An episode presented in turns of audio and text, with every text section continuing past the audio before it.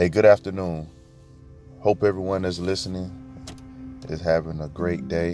Um, I just want to talk to y'all real quick about understanding the importance of being connected to the right things and understanding what having a leap of faith really is.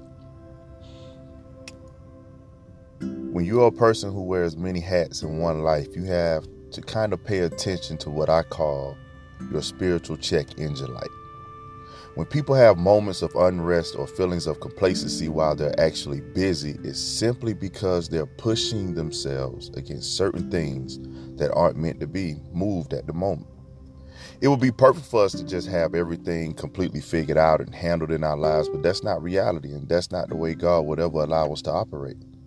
He will instill in us the knowledge and understanding on how to deal while we're going through We'll never have all the answers to every situation, but we do have to find comfort in completely trusting God and sometimes letting things just simply be. Find rest and happiness in the things you're doing right and gradually work on other areas that need improvements. I say gradually and pay attention to that. The word gradually. I say that because life is always going to cause us to grow and learn if we're open to it. So don't run your battery down chasing all the issues, but keep your battery connected to your accomplishments as you work on the things you want to change. And watch how you'll have more energy and more reasons to be actually happy and not just existing.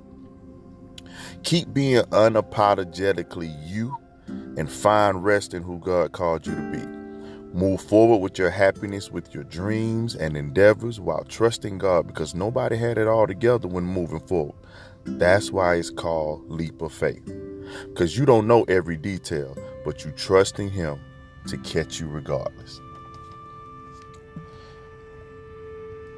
Just want to share that with you guys, and um, I hope you're able to receive it and understand that you know we get so caught up in chasing things and trying to work on things and just want to be better. It's okay to have the attitude to want to be better, but stay connected to who you are.